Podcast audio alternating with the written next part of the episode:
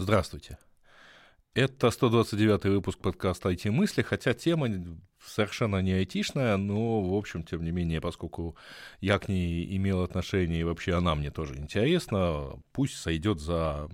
Это мысли, а насколько они IT, уж там разберемся. А, причем это немножко экстренный выпуск, потому что я вот буквально еще там час назад не думал про это писать, не думал про это говорить, и вдруг оказалось, значит, что полетела новость про то, что Одессу исключили из э, числа городов-претендентов на проведение Экспо 2030, а, то есть в 2030 году. Э, новость, э, ну, в принципе, довольно ожидаемая, потому что, ну, честно говоря, там, тому есть много причин, много объективных факторов.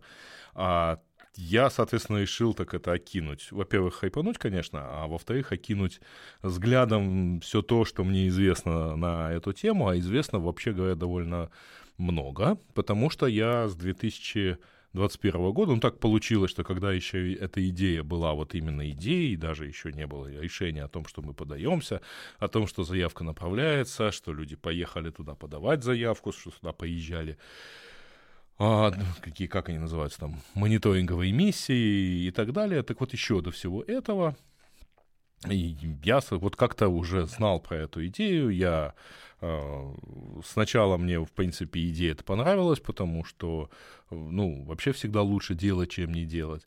Но потом постепенно, когда я начал разбираться и копать вглубь, меня записали в скептики, в противники идеи, в общем, в не нашего человека, ну, я так спокойно совершенно смотрел и только ехидно иногда задавал вопросы, на которые люди не знали ответ.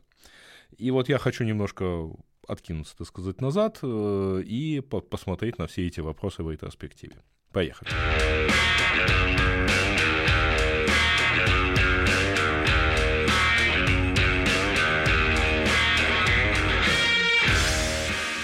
Итак, история вопроса. Э, Экспо — это вообще достаточно большая мировая выставка, она проходит э, с разной регулярностью на самом деле, потому что она проходила в разное время с разной регулярностью, по крайней мере.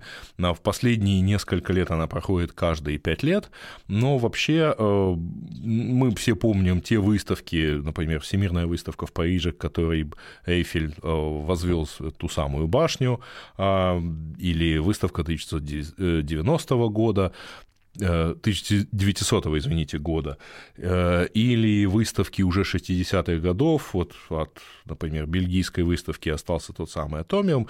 А, кстати, после Второй мировой войны выставки немного разделились, и появились выставки э, как мировые, хотя, если не ошибаюсь, это произошло уже позже. Там, после 70-х годов был довольно большой перерыв до 92 -го года, когда выставки решили вот как бы переделать. В 92 году выставки слегка разделились, появились вот такие специализированные, в том числе, выставки.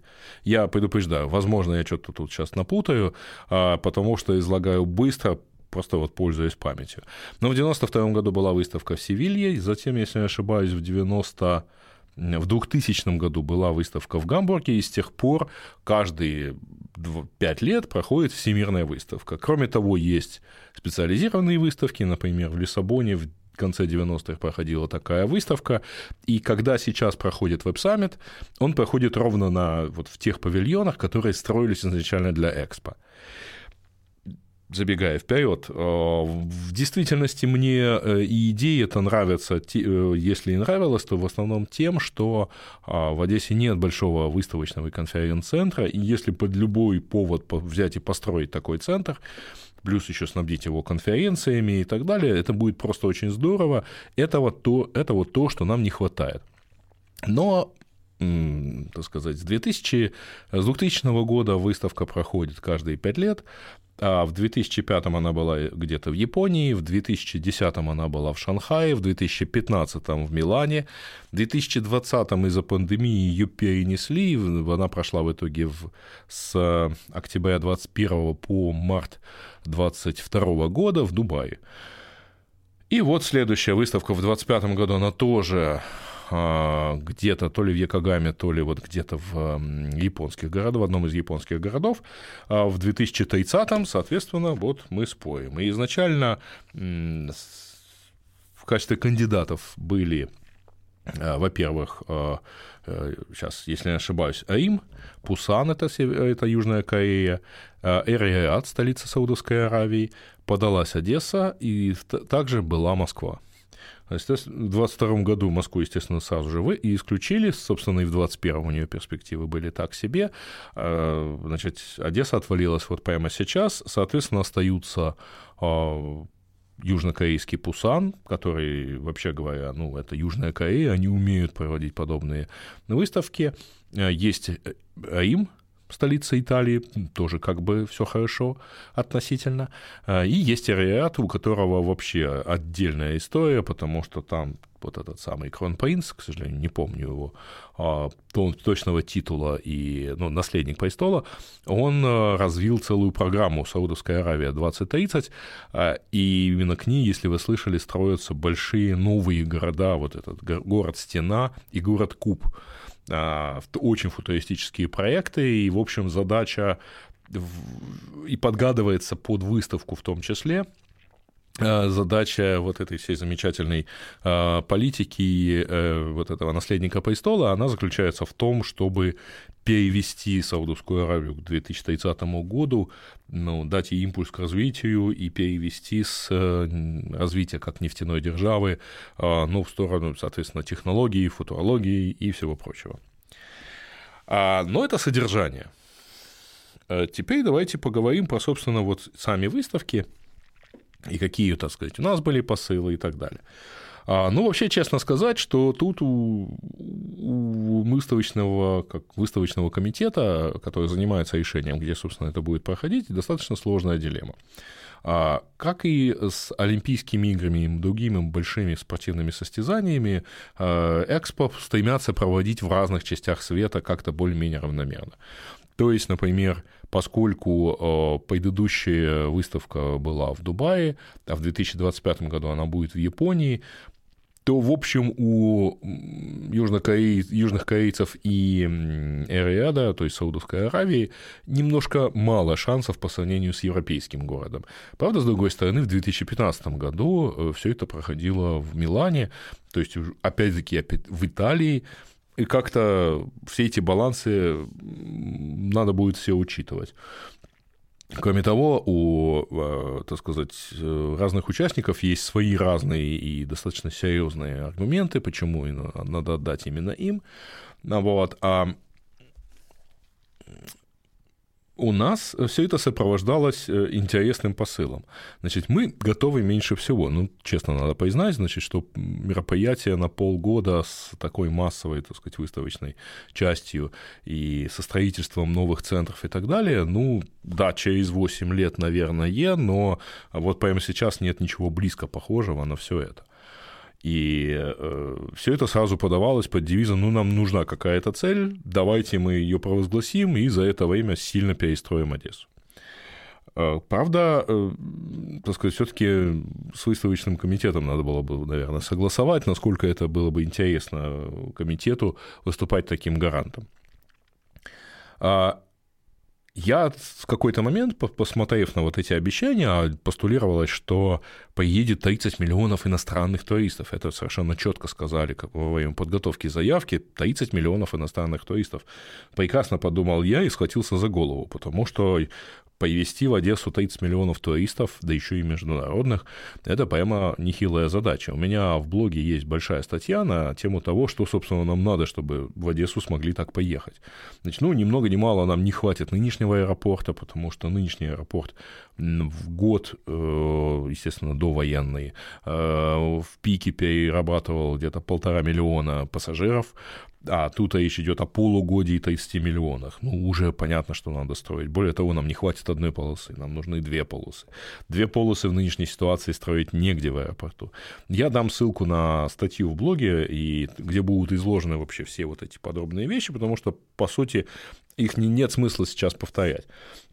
Но вот если вкратце сказать, нам нужно построить новый аэропорт, равного которому есть только, наверное, Борисполь, где-то под Одессой. Нам нужны, э, нужны новые автотрассы, в том числе новая автотрасса в Европу, то есть в Одесса, Измаил, Рейни, вот туда, в ту часть, с, переход, с мостовыми переходами через Дунай, а это уже, мягко говоря, межгосударственная затея. Э, кроме того, нам нужно построить новые железные дороги, чтобы, так сказать, люди могли, например, полететь в Киев и по более прямой дороге доехать до Одессы то есть по железной дороге массово. Вот. Кроме того, наверное, надо сделать какое-то сообщение вот тут на юге. Это все я писал, разумеется, зимой 2021 года, когда э, только готовилась заявка и даже не было сделано досье, то есть как бы полной заявки. Сначала просто заявили, что мы хотим подать. И вот тогда уже я начал думать и зарабатывать репутацию скептика. А, и, в общем, понятно, что э, все это дело, делать ради того, что вот у нас пойдут поедет 30 миллионов, а потом уедет. А, да и неплохо было бы, нам все это бы надо, но на какие, извините, э, деньги весь этот банкет э, осуществлять, и кто нам их даст в таком количестве? А речь идет на самом деле не о десятке миллиардов долларов даже. А, но потом, когда все это дело продолжало, так сказать, раскручиваться, а меня все чаще заподозривали в скептическом отношении, я посидел и подумал и посмотрел достаточно публичные вещи. А, то есть все это есть в Википедии, причем в Википедии даже не на каком-то экзотическом языке, а максимум на английском. И у меня получилась следующая статистика. А, во-первых, 30 миллионов – это, прямо скажем так, солидная заявка на рекорд, то есть 30 миллионов посетителей вообще – это э, больше, чем было практически на всех выставках а, с 2000 года, а, за исключением, наверное, кажется... А, за исключением Шанхая в 2010 году. Вот. Но, что касается туристов, то здесь еще интереснее. Я пошел смотреть, а сколько же было иностранных туристов на каждой из этих выставок. А данных нету для 2000, э, для 2000 года выставки, а, я вот не помню, только в Гамбурге или в Ганновере, кажется, в Ганновере, но там было всего 18 миллионов человек. А, есть данные про 2010 год в Шанхае, есть данные про 2015 год в Милане. Я не помню точных данных про 2005 год вот в одном из японских городов. И получилась очень странная история. Дело в том, что в 2010 году в Шанхае иностранных туристов, а это Шанхай, это сам по себе многомиллионник. Э, это очень неплохо развитая транспортная сеть, в том числе и для доставки иностранных туристов. Так вот, на этой выставке в 2010 году выстав... Э, побывало иностранных туристов за полгода ее проведения э, около 5 миллионов около 4 миллионов, извините, что составило примерно 5,5% от общего количества посетителей. Там было всего 64 миллиона человек в посетителях, и, как вы понимаете, 95% этого, этих посетителей были китайцы, то есть местные жители. Но еще более красивые в данном случае данные – это данные про Миланскую выставку 2015 года. Она тоже проходила полгода. А, это Милан. Это три современных аэропорта в, в, вокруг города. Очень круто развитая дорожная сеть. То есть доехать туда автомобилем с близлежащих стран, Австрия, Германия, Франция, не вопрос. Это вопрос нескольких часов просто вот на, на выходные. А вопрос полететь туда тоже не вопрос, потому что э, уж связность там более чем достаточная. И вместе с тем э, лишь 30% посетителей выставки в Милане в 2015 году были не итальянцы. Подчеркиваю, не люди, которым надо было поехать, например, получив хотя бы шенгенскую визу. Нет. А вся Европа имела возможность съездить туда, то есть вообще вся Европа могла туда съездить, но общее количество людей там составило, по-моему, 20, там, порядка 20 миллионов посетителей, из них 30% не итальянцы. То есть 30% а, это были те люди, которые по открытым дорогам, по прекрасного качества транспортным средствам, не требуя для этого посещения виз или каких-то специальных оформлений, просто сели и поехали за полгода. Несколько особняком выдается, конечно, выставка в Эмиратах, то есть в Дубае, которая закончилась в 2022 году. Там было, по-моему, э, все-таки сильно больше половины иностранных туристов, но надо понимать, во-первых, что то количество сказать, аэропортов, которые там построено, то количество транспорта, который туда может поехать. Ну и, строго говоря, туда, я боюсь, только самой линией не поехал, но все-таки надо понимать, что э, это и сам по себе город, в общем, некий там финансовый центр Ближнего Востока, э, и э, многими воспринимается как курорт, то есть там много чего работало, да и местных там все равно не хватило бы, чтобы вот такую посещаемость нагнать. То есть главный вывод – по сути дела. Экспо — это выставка для страны, для ее населения. А иностранные туристы — это приятное и ни к чему не обязывающее, вообще говоря, дополнение. Причем потому, в том числе, почему? Потому что, извините, ребят, но вот все те люди, которые привозят э, выставочные павильоны, строят их, сидят там в качестве персонала и так далее, это тоже вот эти самые посетители. То есть, а их сложно считать на самом деле туристами, они сюда работать поехали. А, естественно, там есть всплески на момент когда все это открывается, на момент, когда все это закрывается. А в промежутках совсем, так сказать, все хило и плохо, но вы понимаете.